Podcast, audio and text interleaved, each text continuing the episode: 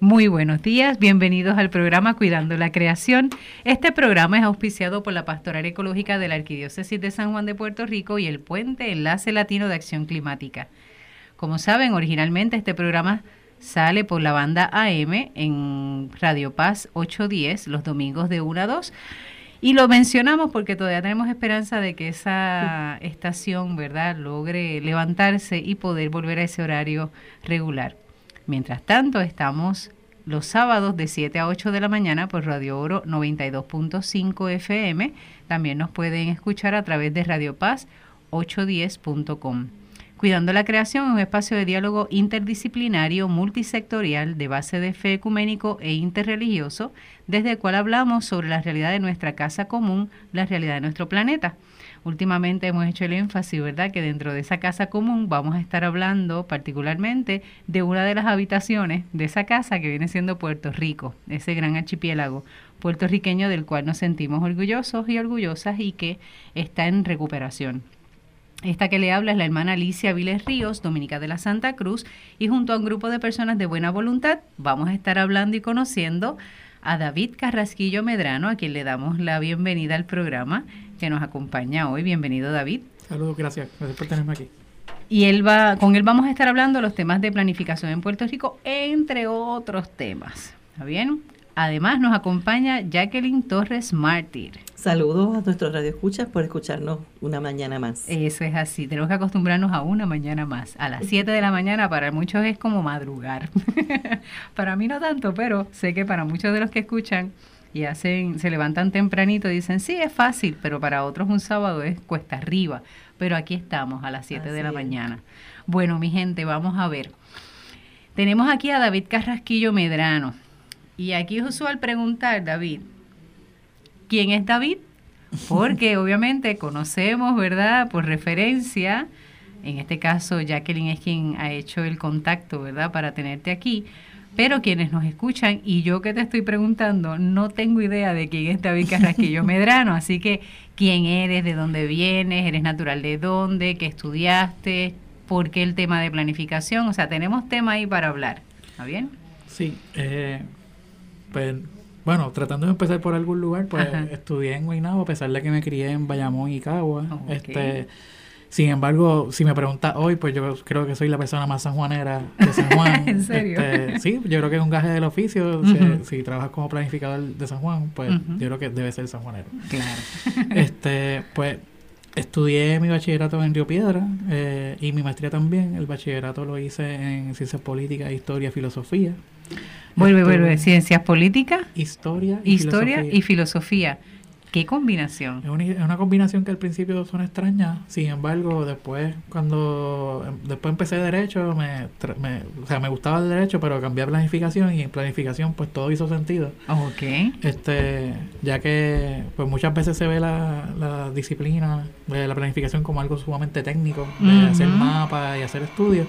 Sin embargo, pues cuando estamos hablando de planificar la vida de la gente, pues yo entiendo que tiene un componente mucho más social, humano, de lo que muchas veces se le da crédito a la planificación. Así que, pues definitivamente me, me, he especializado quizás en, en, en, sí cosas técnicas que normalmente están relacionadas con la planificación. Sin embargo, pues tengo un interés eh, particular en, temas de desigualdad, discrimen, específicamente discrimen racial, este, cosas que entiendo que están directamente relacionadas con con las realidades de Puerto Rico vinculadas a la situación colonial, este, que mi preparación pues me, me, abrió los ojos a todas esas situaciones. Entonces, el, el, porque tú tener un planificador pues, que está consciente de los procesos políticos, históricos y filosóficos de Puerto Rico, yo, pues yo creo que es una buena aportación. Definitivo. Historia, también filosofía.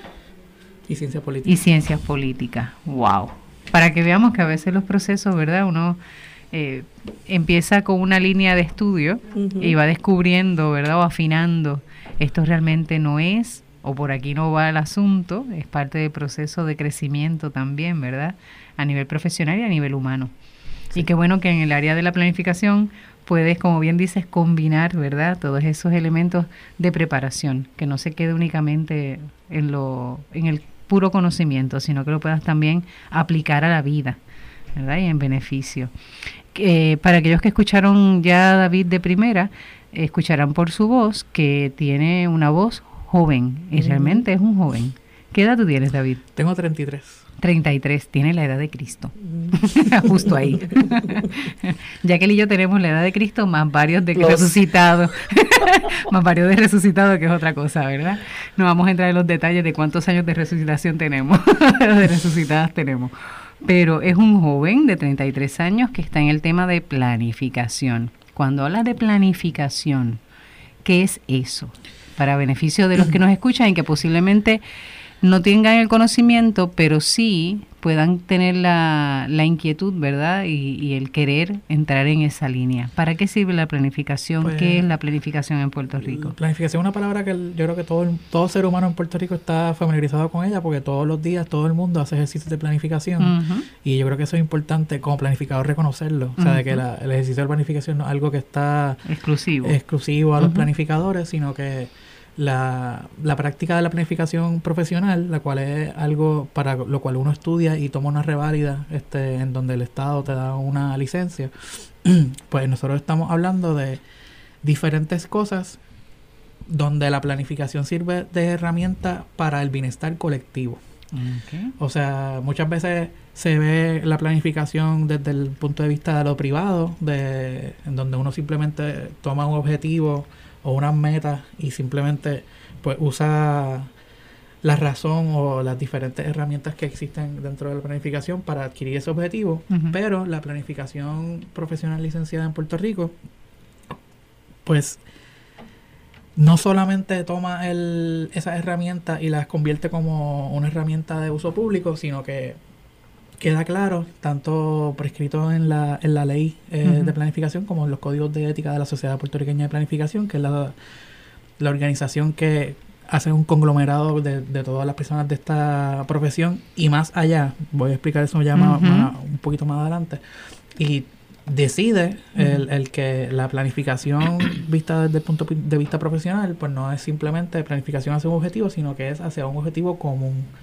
Este, y eso pues es sumamente tenerlo clave, este, porque no, no se debe tomar la planificación desde un punto de vista técnico, ignorando lo ético, este, para hacer cosas que al final solamente un grupo este, sea el que se vea beneficiado. Eso es sumamente siempre tenerlo presente en todas las decisiones, este, porque muchas veces, y más en Puerto Rico, en donde no se le da responsabilidad a muchos profesionales, pues en el caso de la planificación, pues sí, hay una responsabilidad de que el planificador tiene que asegurarse de que lo que se prescribe como parte de la política pública de cualquier agencia o del gobierno o de donde sea que esté trabajando, sirve un fin público.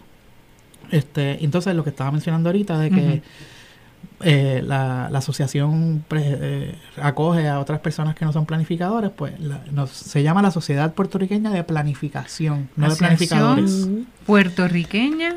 De planificación, no de planificadores, que muchas veces pues no, o sea, porque es la práctica común en donde cualquier asociación pues simplemente recoge a los que son miembros de esa práctica profesional, pero nosotros reconociendo la particularidad de nuestra profesión este, y reconociendo la diversidad de lo que la planificación es, pues cualquier persona este, puede ser miembro de la Sociedad Puertorriqueña de Planificación e incluso ser parte de su junta de directores. Mm. Este, y eso pues se reconoce. Y actualmente nosotros tenemos muchas personas que se ven involucrados en estos procesos que son sumamente diversos, en donde trabajamos temas ambientales, económicos, sociales, de informática, de acceso a la información, de cambio climático, de uso del suelo, que todos, este, la, de alguna forma, la planificación pueda abonar a, la discusión. Este, lo cual es sumamente interesante, pues, presidir esta, esta, esta organización, porque al final, pues, tengo que estar pendiente de todo lo que pasa en la isla, este, porque algo tenemos que hacer, algo tenemos que decir, este, y siempre hay herramientas este, de planificación que son aplicables a diferentes problemas que tenemos que David preside la Sociedad Puertorriqueña de Planificación en estos momentos, ¿verdad? Correcto. Y pronto van a tener su ah. asamblea y su eh, reunión anual que, ¿verdad? Trastocó la fecha de calendario del año pasado, se trastocó eh, la fecha de calendario.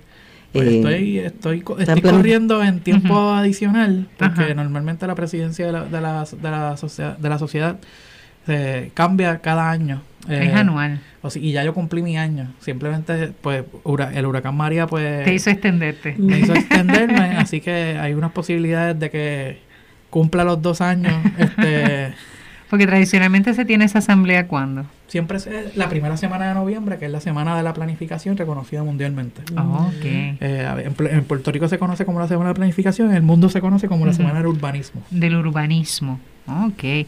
Entre las cosas que mientras hablabas y explicabas lo de la planificación, me parece interesante eh, lo que resaltas de que todos los días nosotros planificamos cómo salir de casa, dónde voy a ir, cómo voy a llegar, ¿verdad? En la planificación que a mí me beneficia para obtener algo particular, llegar al trabajo, ir de, a una cita, lo que sea, versus lo que es el planificador, que entonces tiene que buscar el bien común. Y eso, el bienestar colectivo, fue la expresión que utilizaste, yo le digo el bien común, es la traducción que yo le hago, ¿no? Pero ese bienestar colectivo ya implica, como, como decías, ¿verdad? Esa no es beneficiar a un solo grupo o una sola entidad, sino todos debemos beneficiarnos. Y yo creo que en eso nosotros tenemos que seguir trabajando, porque a la verdad cada vez vemos que las planificaciones se hacen como que a la medida de algunas personas o algunas entidades o algunos grupos o algunas algunos personas de interés casi siempre monetario, ¿no? Sí. Eh, y no sé cómo lo vivirás, ¿verdad? Porque, por ejemplo, yo que no tengo tu preparación, me hierve la sangre ver cómo algunas personas se benefician o buscan beneficiarse. Y tú que tienes la preparación, no sé cómo te sentirás, ¿verdad? Cuando ves estas realidades a nivel de gobierno, a nivel pues sociedad puertorriqueña y que tal vez no se tenga esa visión de bienestar colectivo. Pues esa contestación, o sea, pues yo podría estar un año contestando eso porque definitivamente a mí me, me, hierve ver muchas cosas de las que veo, este, pero quizás la diferencia es el, el que, em, o sea, algo que yo veo de forma bastante generalizada es que cuando la gente ve algo así de, de un ente gubernamental, la reacción es a desconfiar de todo de todos los entes gubernamentales y de desvalorizar lo que significa el acuerdo social que es un gobierno. este Yo quizás lo veo de una forma en que las decisiones que tomó este este gobierno o esta administración o la ley que está aprobada este, está mal y yo entiendo que sí este reconociendo que tiene limitaciones, pero también reconociendo el valor que tiene es eso como institución y cómo se podría cambiar. Este, y muchos de, de los casos que nosotros vemos como casos quizás de corrupción eh, a nivel económico, pues a lo mejor, eh, a pesar de que también veo ese, veo ese lado, pero quizás veo la, la base de qué sé yo, vamos a decir el, la base, el pecado original de, de, dónde sale esa corrupción, este, la raíz de la raíz, este, por ejemplo, en Puerto Rico, pues ya lo damos como naturalizado, pero las instituciones no responden a la gente cuando se supone que eso sea así. O sea, y eso, pues, tiene que ver, pues, cuáles, cuáles son las leyes que nosotros tenemos, tiene que ver con la relación colonial, tiene que ver con cómo nosotros definimos democracia. O sea, por ejemplo, hay muchos lugares en donde personas claves, como por ejemplo la Secretaría de Educación, que ahora mismo se está en, carne viva, o el Secretario de Vivienda, pues son personas que son electas por el pueblo y que cuando se pone la cosa caliente le responden no al gobernador que los nombró, sino a la gente. este, y eso pues tiene una tiene unas repercusiones serias a la hora de cuáles son las propuestas que yo como miembro electo de cualquier agencia o institución, pues qué voy a hacer.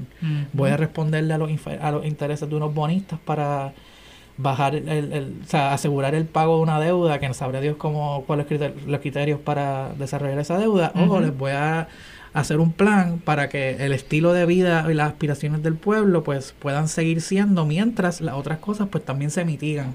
O sea, que es una cuestión de prioridades, este, de tiempo, de estrategia. O sea, la, la noticia que salió ayer del Centro de Periodismo Investigativo, eh, yo creo que es alarmante. Muy poca gente la leyó, pero es el octavo plan que se entrega en dos años. Y ninguno, y ninguno, noveno. Este es el noveno. plan que se ha entregado en dos años y ninguno de ellos ha sido aceptable por las instituciones que nosotros mismos tenemos. Wow. ¿Cómo es eso posible? Entonces, que, que nueve planes y que ha costado ese proceso vano, totalmente en vano. De, no es gratis. 90 millones. Wow. 90 millones a hacer planes que no, que no van acorde ni siquiera con nuestra misma política pública. Wow. Entonces, pero eso, eso tiene mucho que ver con qué, qué sitial tiene la planificación dentro de estos procesos de planificación. Son procesos inherentemente de planificación, pero por ejemplo, le pone al plan hacerlo al, al, a la Agencia de Desarrollo Económico. Pones a, a, la, a la Junta de Planificación por debajo de, de, la, de la Oficina de Gerencia de Permiso. Como, o sea, el permiso es, se supone. Ajá.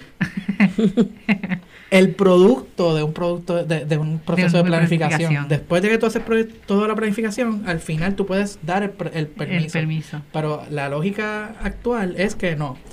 La lógica o la antilógica, vamos. Exacto. el asunto. La, antilógica actual este, del, gobierno, no puedo decir solamente el de turno, porque el anterior también. El anterior sí, no, esa ha sido una este, práctica este, es que constante. Yo este, tengo que facilitar los procesos de permiso y simplificar los procesos de planificación. Este, en un contexto en donde, por ejemplo, en el, en el 47 se aprobó la, la Junta de Planificación, sin embargo en el 2015 fue que se aprobó el plan de uso de terreno. Y todavía están protestando. Y lo quieren alterar. Y entonces cuando tú eh, se, acaba se acaba el huracán este, y tú dices, ah, vamos a hacer una estrategia de, de, rehabilitación y de recuperación, ¿con quién fue la primera gente que se reunió el gobernador? Con los constructores de hogares cuando si tú miras, si tú haces un proceso de planificación y miras los números que hay, este, pues la cantidad de números de, unidades de vivienda y casas que hay vacantes, abandonadas, es abrumador. Que nadie las, las ha tocado tan siquiera, ni las han ido a visitar casi. Entonces, pues, eh, ¿cómo, ¿cómo tú puedes pretender el que estés hablando de recuperación y desarrollo, planificación a largo plazo y hacer todas estas cosas cuando no responden a las necesidades de la gente? Simplemente estás viendo un o sea, vamos, vamos a ponerlo de esta forma para que sea más general. Este, siempre, el, el, indicador único que usa el, gobierno para decir si nosotros estamos bien o no económicamente es el crecimiento económico. Correcto. ¿Cuánto cemento y cuánta varilla? Entonces, el crecimiento económico se, se mide con estos indicadores, uno de ellos el cemento, los bloques y todo eso.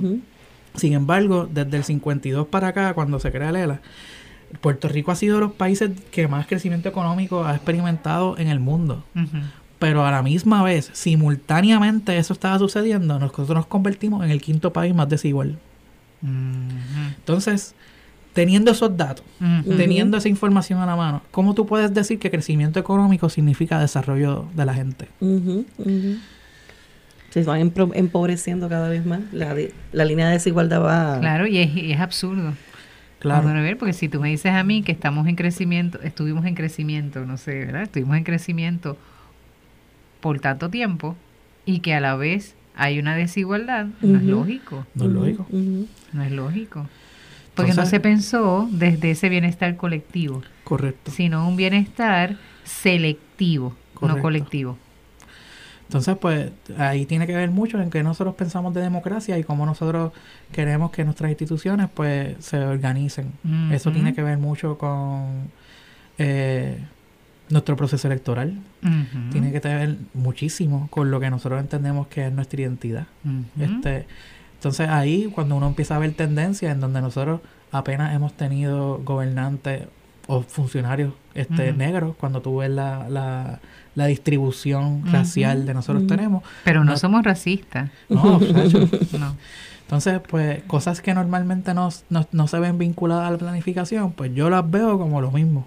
este Por ejemplo, el, el, el que nosotros estemos hablando de una identidad no racista y que todos somos puertorriqueños y que no veamos las razas porque la raza es invisible, sin embargo, cuando tú ves los logos y las imágenes de nuestras instituciones, yo creo que el mejor ejemplo es el del Instituto de Cultura. En el medio está el blanco, con el libro. es el que sabe. Es el que sabe. Entonces se reconoce al negro siempre y cuando tenga un tambor en la mano y se reconoce al indígena siempre y cuando haga, artesanías. Pues, ¿qué mensaje le lleva eso a un niño negro que la primera imagen de un negro en un libro texto es encadenado? Y que la liberación fue gracias al blanco que lo liberó. O sea, pues eso, eso tiene unas repercusiones directas en cuáles son las aspiraciones de sectores de la población. Y eso tiene unas repercusiones directas en cuanto a qué rol o qué me toca a mí ser dentro de la sociedad puertorriqueña este, a nivel comunitario. Entonces, ahora, ¿cuáles son los criterios que se utilizan para cerrar escuelas?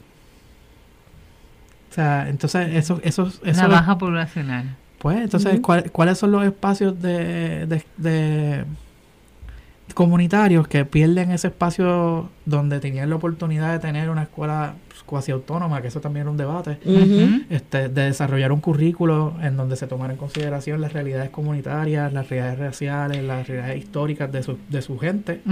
este, que las distancias de una escuela a otra no es lo mismo en todos los lugares en una mesa yo puedo planificar y decir, mira, estas escuelas se pueden cerrar, en este barrio se puede cerrar, en este otro barrio se puede cerrar, pero cuando uno viene a ver esas personas para poder, ¿verdad? esas familias para poder llegar a la escuela que le va a corresponder, no implicaría, correcto, implicaría una distancia muchísimo más grande, ¿verdad? El tiempo, el acceso, porque nosotros pensamos tal vez acá en la zona metropolitana, pero cuando estamos hablando de las zonas este, rurales, ya es otra cosa. Y yo creo que la experiencia del huracán nos ayudó a ver que tenemos más ruraría de lo que pensábamos. Sí, sí. O sea, y, y, todo este relato que se, que se ha hecho al puertorriqueño desde los 50, en donde la promesa de todos somos puertorriqueños y vamos hacia la modernización, ¿para quién era la promesa? Porque el, el, esa promesa de vamos hacia el progreso, el futuro, todo esto, este, que a la misma vez que tú estás diciendo vamos hacia acá significa lo que tú eres ahora no es aceptable. O sea, que tú le, también le estás trastocando el chip a la gente de cuáles son las aspiraciones de ellos y que... la este, sabiduría que has adquirido hasta ahora no, no, es, no es necesaria ni es válida. Exacto. Es básicamente lo que estás diciendo. O sea, y estilos de vida que hasta la, palabra arrabal se, se, considera como una palabra mala. la, la, la, la barriada se considera, tiene una carga mala. Residencial público. Residencial público. Este, entonces, Por lo decir caserío. Caserío que tiene mucho más peso todavía. Entonces, todas esas personas que estamos, no estamos hablando de dos o tres, un sector minoritario del país, estamos hablando de más de la mitad del país que vive bajo niveles de pobreza. Tú le estás diciendo, la forma que ustedes viven su vida no es aceptable. Este ustedes tienen que hacer lo que tienen que hacer para hacer más como esta otra como este otro modelo. Entonces, tú vienes, le pones eso en la cabeza de que esa es la aspiración y hacer la promesa de que vamos a modernizarnos, pero no lo haces accesible a esa gente tampoco.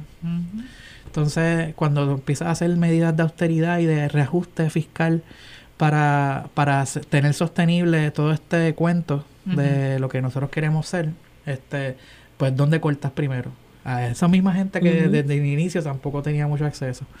Entonces, pues cuando tú ves los patrones de cierres de escuelas, poblaciones que se ven afectadas, que a la misma vez espacialmente se, están, son las más afectadas por el cambio climático en muchas ocasiones, porque la ubicación. Este, al ser, al ser comunidades que se tuvieron que acomodar en los restos. Informalmente. En los restos informales, que no les ayuda a FEMA porque no tienen los títulos de propiedad, que no reciben ayudas correctas, o sea, porque, y siempre están en, estas estadísticas de economía informal, este pues se ven, se ven afectados una y otra y otra y otra vez. Este, entonces, pues, todos esos problemas surgen y siempre se, se, se, le dice, pues, formalízate, pues, busca un trabajo formal. Pero al final, este, eso tiene unos vínculos directos raciales, unos vínculos directos de acceso, de historia, de quiénes son esa gente, de dónde ellos salieron.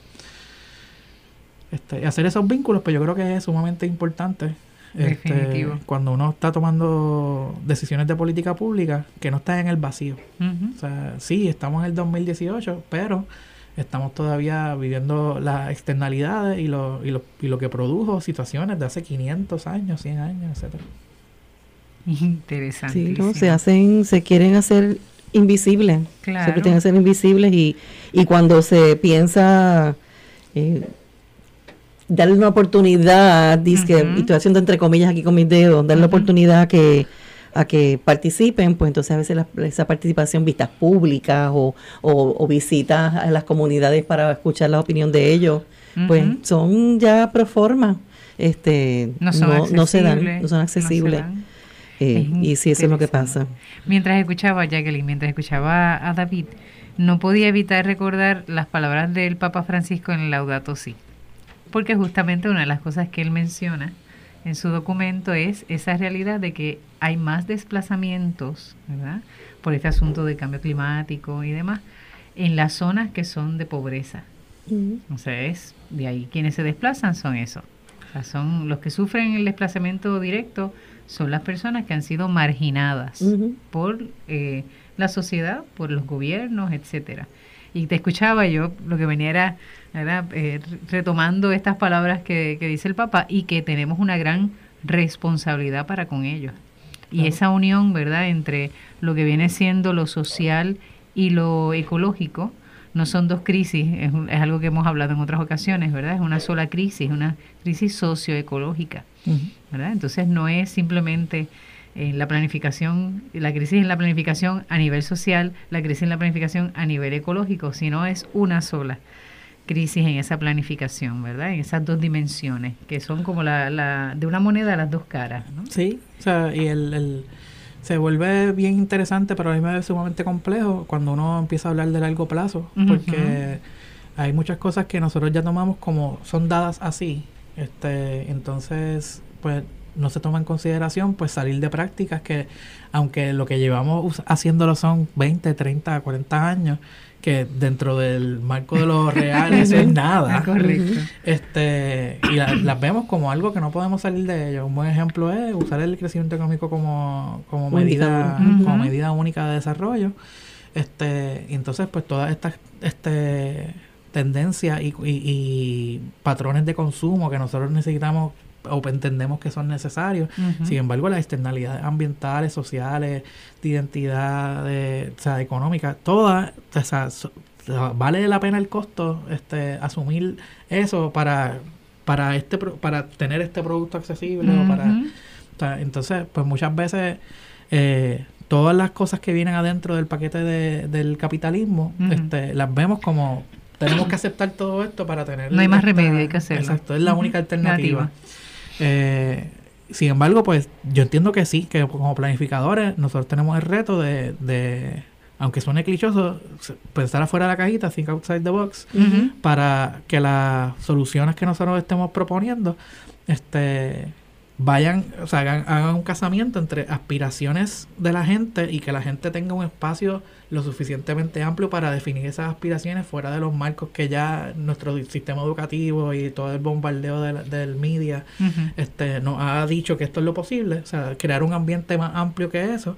y casarlo con la, con la realidad, con la realidad ambiental, en donde, o sea, esas otras limitaciones, en donde nosotros tenemos claro que sea sostenible y sustentable, este, lo que si nosotros decidimos unas decisiones de política pública que realmente a largo plazo, y cuando digo largo plazo es largo plazo. Que no son realmente cuatro años. No, no, estamos hablando de más de 100 años, de, que, de que estas decisiones, si se, siguen por século y secularon, este, no va a tener no, va, no va a ser adverso a, ni a la naturaleza ni al ser humano. Pero en eso no nos podemos de acuerdo.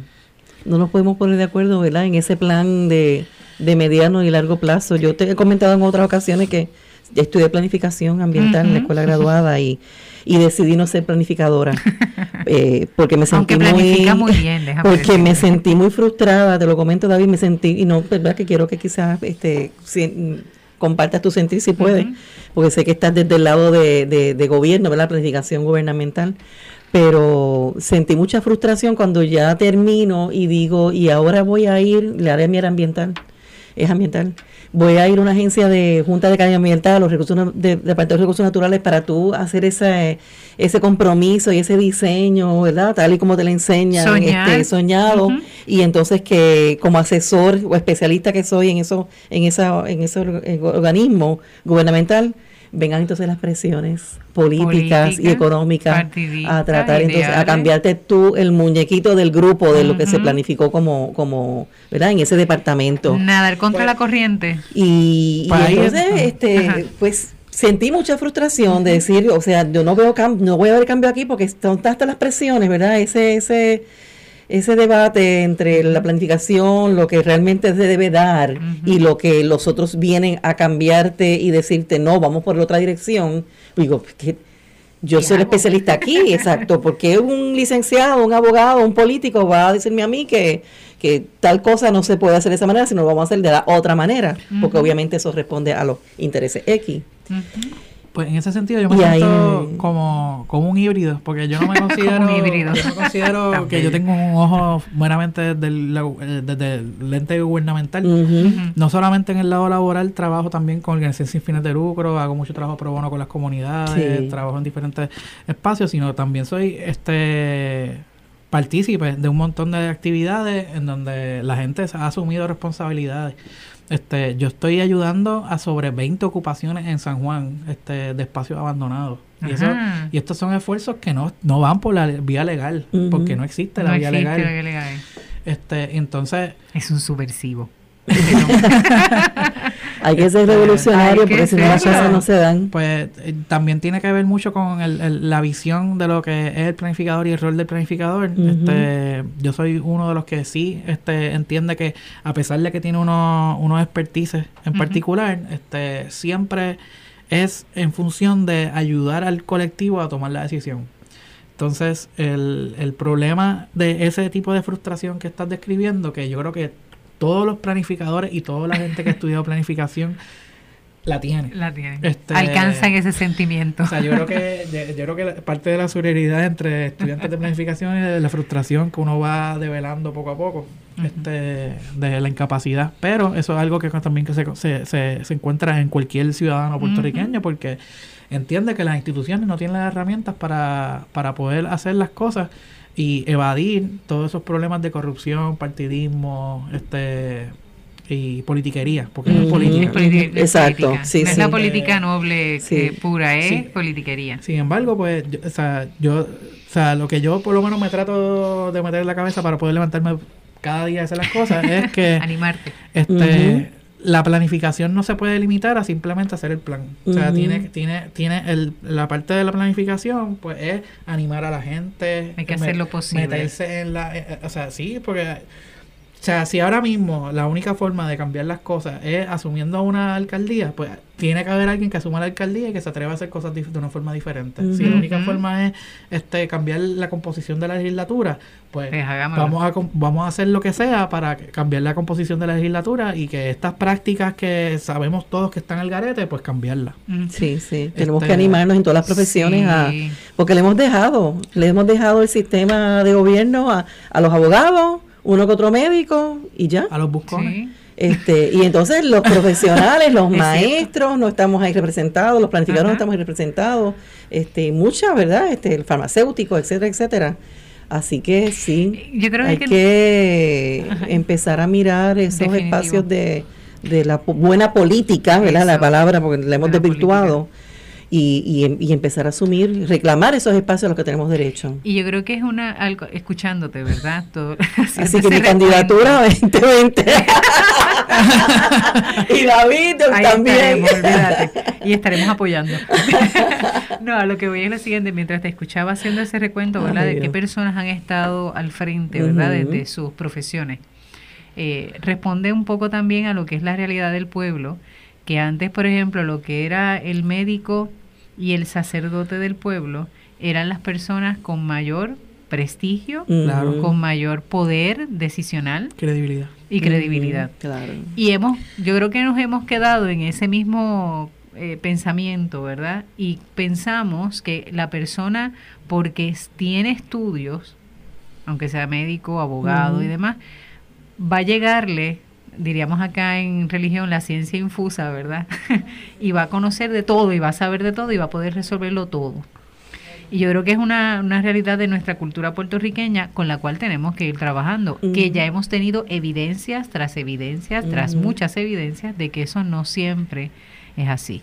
Yo he aprendido que el título no garantiza el que tú tengas un profesional capaz de tomar unas buenas decisiones, que tenga un concepto ético claro, que busque ese bienestar colectivo.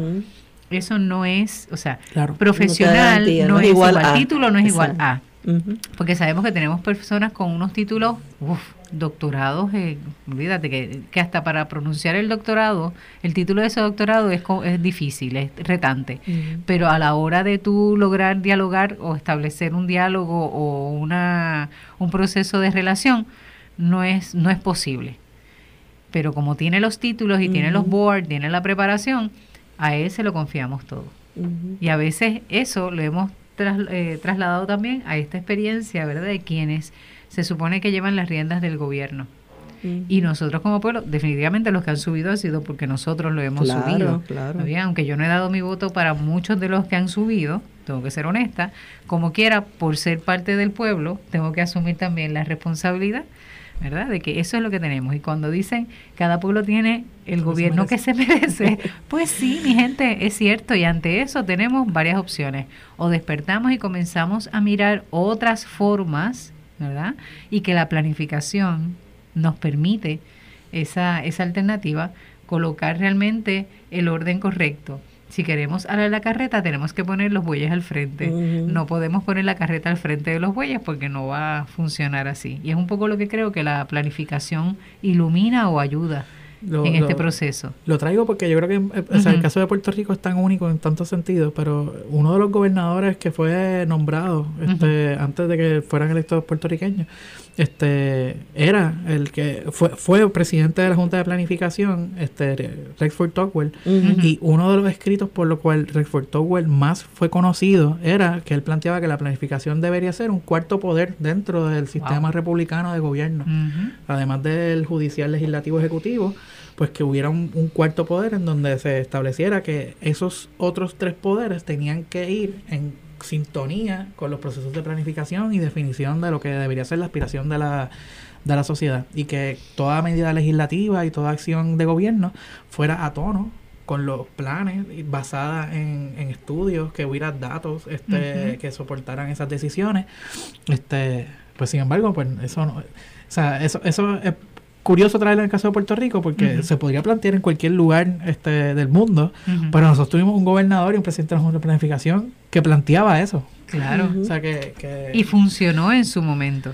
Bueno, o sea, o no. O sea, todo es debatible porque, o sea, porque es, también esa Junta de Planificación fue la que sentó las bases de lo que tenemos ahora y fue la, la, la que sentó el, el, todo este discurso de centralizar el, el, gobierno, en, el, en, el, en la figura del gobernador. O sea, todavía el día de hoy la Junta de Planificación está escrita a la oficina del gobernador.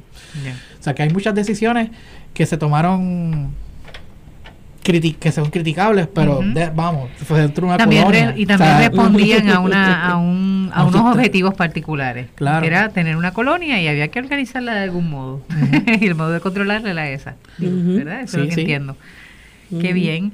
Qué chévere. Para aquellos que están escuchando el programa Cuidando la Creación por Radio Oro 92.5 FM de 7 a 8 los sábados, es lo que estás escuchando ahora mismo, ¿está bien? Así que estás sintonizando bien. Estamos hablando con David Carrasquillo Medrano, quien pertenece a la asociación, es presidente de la Asociación Puertorriqueña de Planificación. Y hemos estado dialogando en esta primera parte del programa sobre quién es él, historiador, planificador, filósofo, increíble. Con 33 años, mi gente, ¿está bien? Estudiante de, en Guaynabo, trabajando en San Juan, etcétera, y ha estado hablando sobre la importancia de lo que es la planificación, particularmente en Puerto Rico y en este momento histórico. Aprovechamos para saludar a la gente chulísima de eh, Fajardo, de Cataño, a Raquel de Cataño que me pidió que la saludara, por aquí está el saludito. También a la gente de Naranjito, especialmente del área de Cedro Abajo, que nos escuchan eh, todo, todos los sábados. Eh, se han movido ahora los sábados a las 7 de la mañana. A ellos un saludo. A la gente de Santurce también. Eh, y recuerden que pueden contactarnos por la página de Facebook Cuidando la Creación. Aquellas personas verdad que tengan acceso a este medio pueden hacerlo a través de Cuidando la Creación por Facebook. Y aquí seguiremos hablando con David Carrasquillo Medrano sobre el tema de planificación. Así que Puerto Rico está viviendo en un momento importante donde podemos todavía retomar esto de la planificación, aunque va a implicar tener que soltar algunos modelos y hacer algún tipo de denuncia, ¿verdad? Eh, y arriesgarnos, no para tres o cuatro años, sino para un modelo de Puerto Rico a largo plazo. Y para eso tenemos los expertos que nos pueden ayudar que son planificadores que toman en consideración no únicamente el crecimiento económico, sino que también la realidad social, la realidad ecológica, la realidad eh, de nuestra organización, de nuestra idiosincrasia, de nuestra cultura, de nuestra historia, de nuestra identidad. Así que de eso hemos estado hablando y seguiremos hablando aquí con David. David, ¿entiendes que hay eh, realmente hay posibilidad de esto? Actualmente, pues, porque veo, te escucho a ti, por ejemplo, veo la realidad de gobierno y desde la política pública que hasta ahora se ha establecido, me desboronó cuando dijiste eso de que es el noveno plan que se realiza en menos de dos años, me dijiste, y que ha implicado 90 millones. Escuchando eso, ¿verdad? Haciendo conexión con todo lo que haber escuchado dos años atrás tanto plan, plan, plan, plan, plan, plan, plan, pues sí sabemos ha habido muchos plan, plan, plan, plan, plan, pero ninguno ha sido efectivo. Eh, versus la experiencia que tú mismo presentas, ¿verdad? De movimientos o grupos que han estado mirando una planificación posible, posible en ocasiones al margen de, ¿verdad? de los protocolos o de las leyes, pero que ha funcionado, ¿verdad? Porque tienen otra visión, una visión más colectiva. ¿Realmente le ves posibilidades a esto? Eh, ¿Hay visos pues, de esperanza, por favor? Si hay alguno, si no, hablamos con realidad. Sí, yo entiendo que sí, pero son, o sea, son procesos sumamente difíciles que van a tomar tiempo.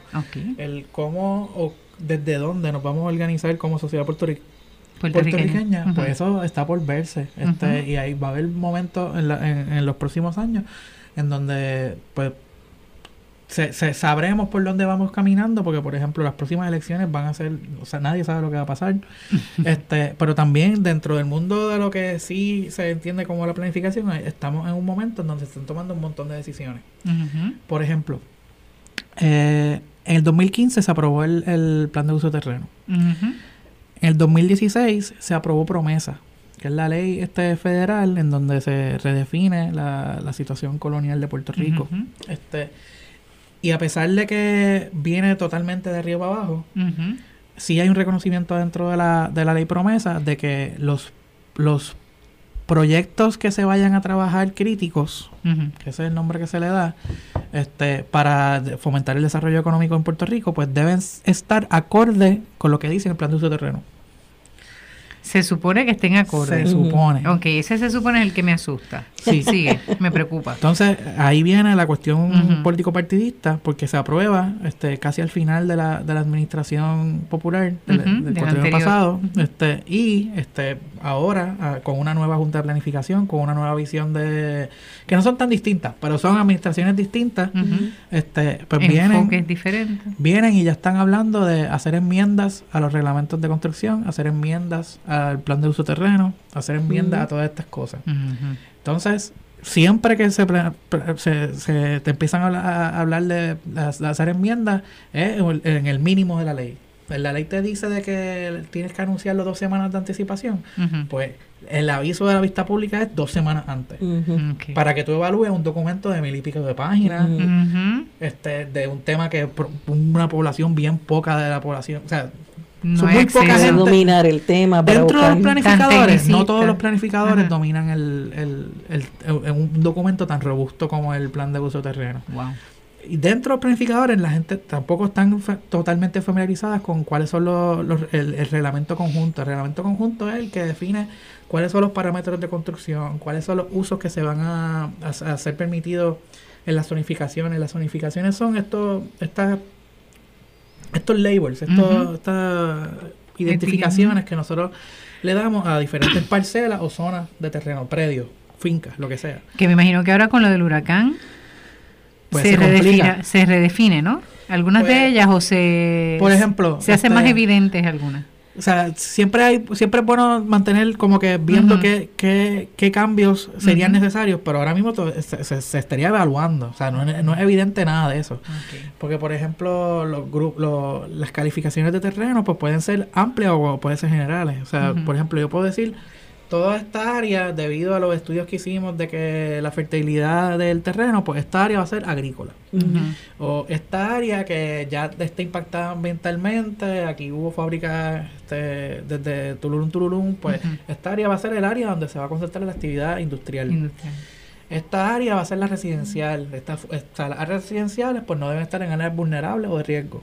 este, obviamente no deben estar en áreas inundables. este, entonces todas esas cosas este, pues están definidas por los planes, el plan de uso terreno, que a su vez eh, reconoce los planes municipales. Porque ese, ese fue el debate, el debate de la planificación de Puerto Rico pasó en el 90. A principios de los 90, en donde se definió si la planificación se debe hacer desde un punto de vista centralizado, como, se, gobierno. como se diseñó originalmente, o si se debe descentralizar, que eso implica el que cada municipio tenga la potestad y el poder para planificar, para planificar el terreno de sus municipios, lo cual hace sentido por, por varias razones.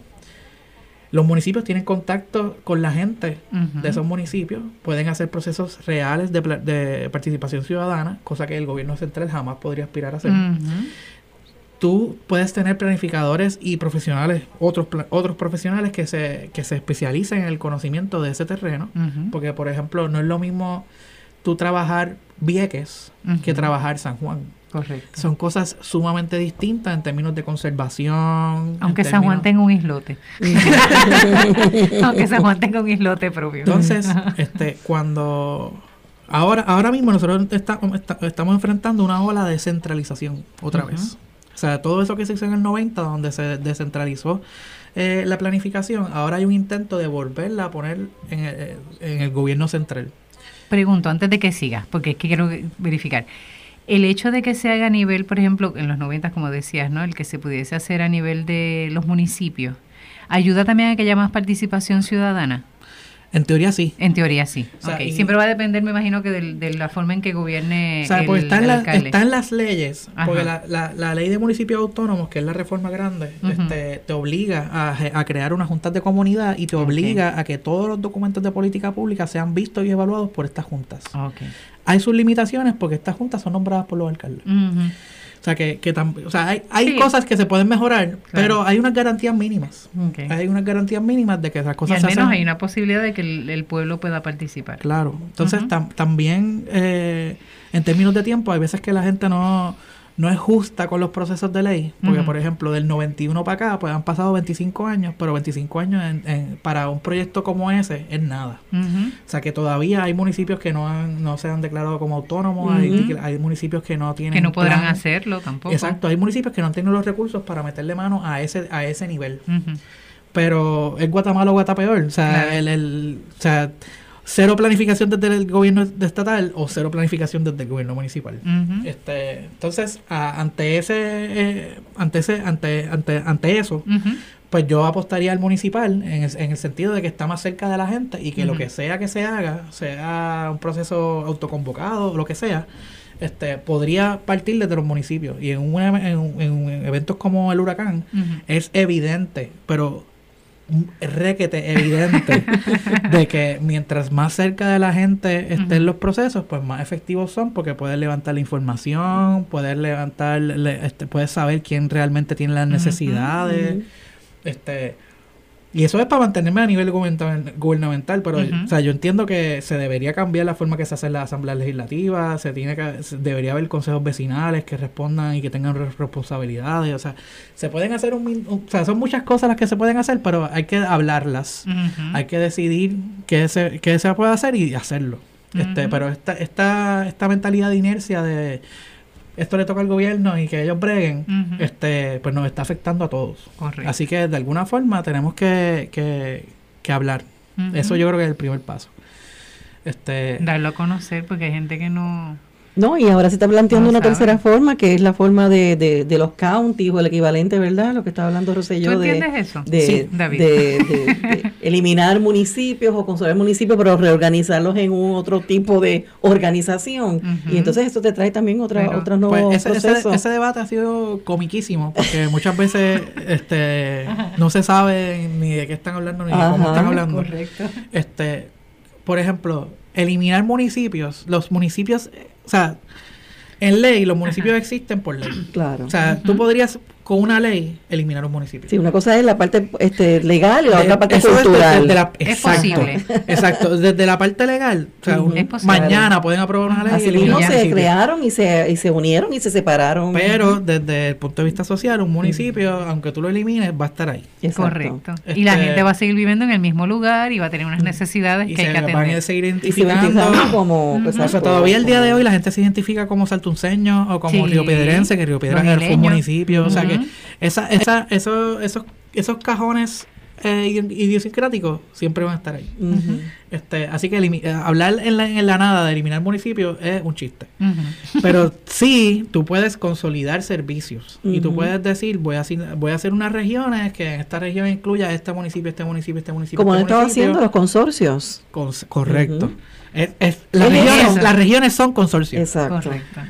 Sí, este, entonces ahí, ahí sí, para que la gente entienda. Ahí sí, tú puedes hacer, este, sería lógico, sería lógico, sería ideal el que tú, este, consolides, este, algunos servicios, incluyendo los sistemas de querella, la policía, los sistemas de educación, todas estas cosas que tú podrías reducir el, el costo de tener siete secretarías cuando podría ser una, este, o sea, todas estas nóminas que se, que se duplican en el municipio, en los diferentes municipios, pues tú las podrías reducir. A la misma vez tú mitigarías hasta cierto punto el factor de panismo, de, que yo puse aquí a, a mi pana, que me ayudó en la campaña y eso, porque si, si es una, una entidad separada al municipio, pues se supone que haya unos procesos de reclutamiento distintos también. Y te pregunto, ¿para eso la Junta de Planificación trabajó? ¿Aporto? Ay, ese suspiro me mata. ¿Estás pensando? El plan de uso de terrenos te da unas regiones funcionales. Dependiendo del tema. Porque, por ejemplo, si tú estás hablando de ambiente, pues la Junta de Planificación te lo divide en las juntas de ambiente, en las regiones de ambiente. Si es económico, pues es distinto. Entonces. Se ve fraccionado, no se ve en conjunto. Sí, porque parte del plan de uso de terreno se supone que venga acompañado con unos planes temáticos de cada uno de los temas. Esos planes temáticos no se han entregado todavía. Eso todavía está en el tintero. Yo no sé si lo están trabajando. Este, pero eso, eh, o sea, ese, ese, es el tipo de cosas que el público debería exigir. O sea, de que eso fuera algo que estuviera ready, este, porque se supone que en base a eso es que todas las decisiones de política pública tanto a nivel estatal como municipal, se deben tomar en, consideración porque la Junta de Planificación es la responsable de levantar unos datos este, que, vas, que, que ayuden al delineamiento de política pública. Este, este estos son los recursos que tienes, este es el país que tiene en términos de, energético, de, este recursos. Con esto hay que bregar. O sea, y la, distribución, la geografía, y de aquí, ¿qué vamos a hacer con eso? Claro, pero me parece interesante cuando David dice que sí tenemos como ciudadanos el deber de exigirle al gobierno el que eso se logre. Claro. El que eso se tenga. Eso yo creo que es la aportación. Y como bien decía David ahorita, lo importante es que se hable sobre este tema, por eso se ha traído, ¿verdad?, este, eh, hablar este tema hoy. Hemos estado hablando en temas anteriores sobre la Comisión de Energía, la posibilidad de hacer eh, estas comunidades, ¿verdad?, eh, solares o por lo menos eh, los micro, las microredes energéticas. Pero todo esto tiene que también tomar en cuenta, ¿verdad?, la planificación. Y partir de una planificación donde hay una participación de la comunidad, ¿verdad? Que se busque ese bienestar colectivo. Voy a hacer hincapié porque realmente yo creo que por ahí es que está la clave. O sea, como pueblo tenemos que buscar el bienestar colectivo. Que por eso, hoy no lo he mencionado, pero muchas veces, sí, ya que me, ha escuchado anteriormente, yo soy como, o sea, repito, repito, repito, repito el tema de acceso a la información. Acceso a la este, información. Entonces, muchas veces acceso a la información se, se piensa como que, que si tú pides algo, pues que te lo den. Y no, tiene que ser este un proceso multidisciplinario, multiplataforma, o sea, multiinterfase, porque tú puedes, sí, de que si tú lo buscas en internet y esté, pero que te, si tú vayas a una oficina, pues que los empleados, no solamente un empleado, que los empleados este gubernamentales o servidores públicos son personas conocedoras de los procesos también. O sea que ahora mismo, si tú eres un servidor público, tú no recibes ningún adiestramiento. Eso es para empezar. Eso, yo creo que eso es algo que debe suceder. Este, y también si tú eres ciudadano, pues tampoco tú tienes una cuota ni responsabilidad de mantenerte al día con nada. Tú simplemente votaste cada cuatro años, ya, ya. checkmark, cumpliste con tu responsabilidad democrática. Eso se debe cuestionar también, o sea, porque también hay una responsabilidad del gobierno y la prensa, este, de que toda esta información, o sea, yo siempre hago la diferencia entre datos e información. Hay muchas veces que la gente dice un dato como que, ah, mira, te estoy educando, te estoy, te estoy dando un dato. El dato tiene que haber un proceso de discusión amplia, de ver qué significa eso, o sea, en qué contexto eso está sucediendo, para ver qué decisiones colectivas se van a tomar en cuanto a todo eso que se, que se, que se tomó, pero eso de, ah, mira, este es el informe del gobernador y tiene un montón de cifras y que eso que diantre, eso, eso no, es. información. Esos son datos. Y hay que hacer un análisis para eso. Y hay que tener los criterios, ¿verdad? De para cómo, qué me dicen esos números para el bien colectivo, no para el bienestar de unos pocos. Correcto. O de unos intereses, ¿verdad? Y hacer las cosas a la medida de ese interés, sino hacer las cosas a la medida del bienestar colectivo.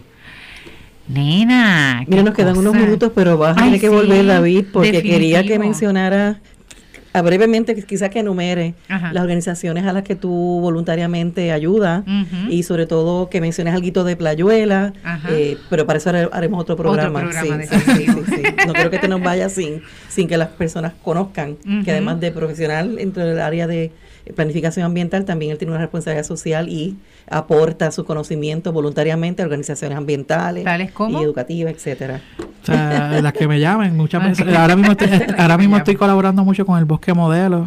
Este, estoy trabajando con el Sierra Club siempre. Este enlace, el, Puente Enlace también me ha llamado para que lo asesoren diferentes cosas. Estoy trabajando con Fundación Comunitaria, estoy haciendo planes de mitigación, unos cobrando, otros de gratis. este en, Por ejemplo, el municipio de Loíza, Canóvana, obviamente San Juan, este Wow.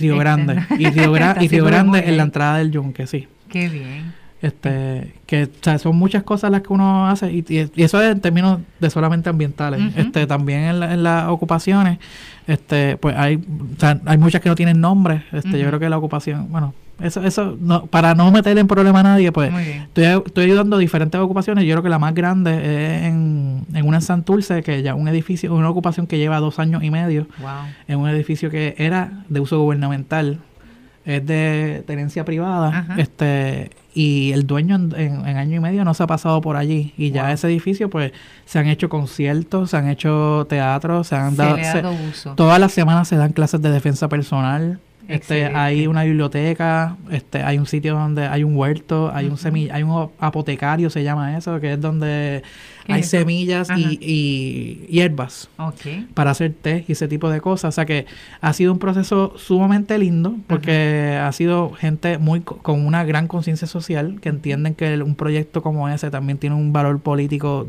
pesado. Claro. Este, y que se ha, se ha, se ha abrido, la, se ha abrido el espacio para que diferentes cosas que la gente tiene interés, pues que se desarrollen proyectos allí. Qué bien. Gente, hay esperanza. Escuchándolo nada más con eso. De abajo para arriba. Claro, esa, es la diferencia. Y yo creo que una de las cosas que tenemos que, que trabajar como pueblo es eso, reconocer que tenemos una gran responsabilidad, que no es cada cuatro años, como bien dice, sino que hay que buscar, si queremos un bienestar colectivo, tenemos que unirnos como colectivo. ¿Está bien? Así que mil gracias, David, por estar aquí apoyo lo que dijo Jacqueline, tienes que volver. O sea, hay que buscar un, el calendario porque tienes que regresar. Aparte también que te hacemos la invitación de que vengas de vez en cuando al, al programa y puedas también aportar desde tu óptica y desde tu experiencia los temas que hablemos acá en la mesa. ¿Está bien? Así que te hacemos ese emplazamiento que nos acompaña varias veces. Ya tienes que sacar en agenda. ¿Está bien? Así que Jacqueline, mil gracias por también acompañarnos en este día. Y a ustedes, hermanos y hermanas, gracias por escucharnos, pero sobre todo el que se deje inquietar por este bienestar colectivo, si queremos sobre todo tener un mejor Puerto Rico, tipo lo que es un archipiélago, un conjunto de islas, pero que también un conjunto de tantas realidades que hacen la diferencia en nuestro país y tenemos que seguir cuidando la creación. Hasta la próxima.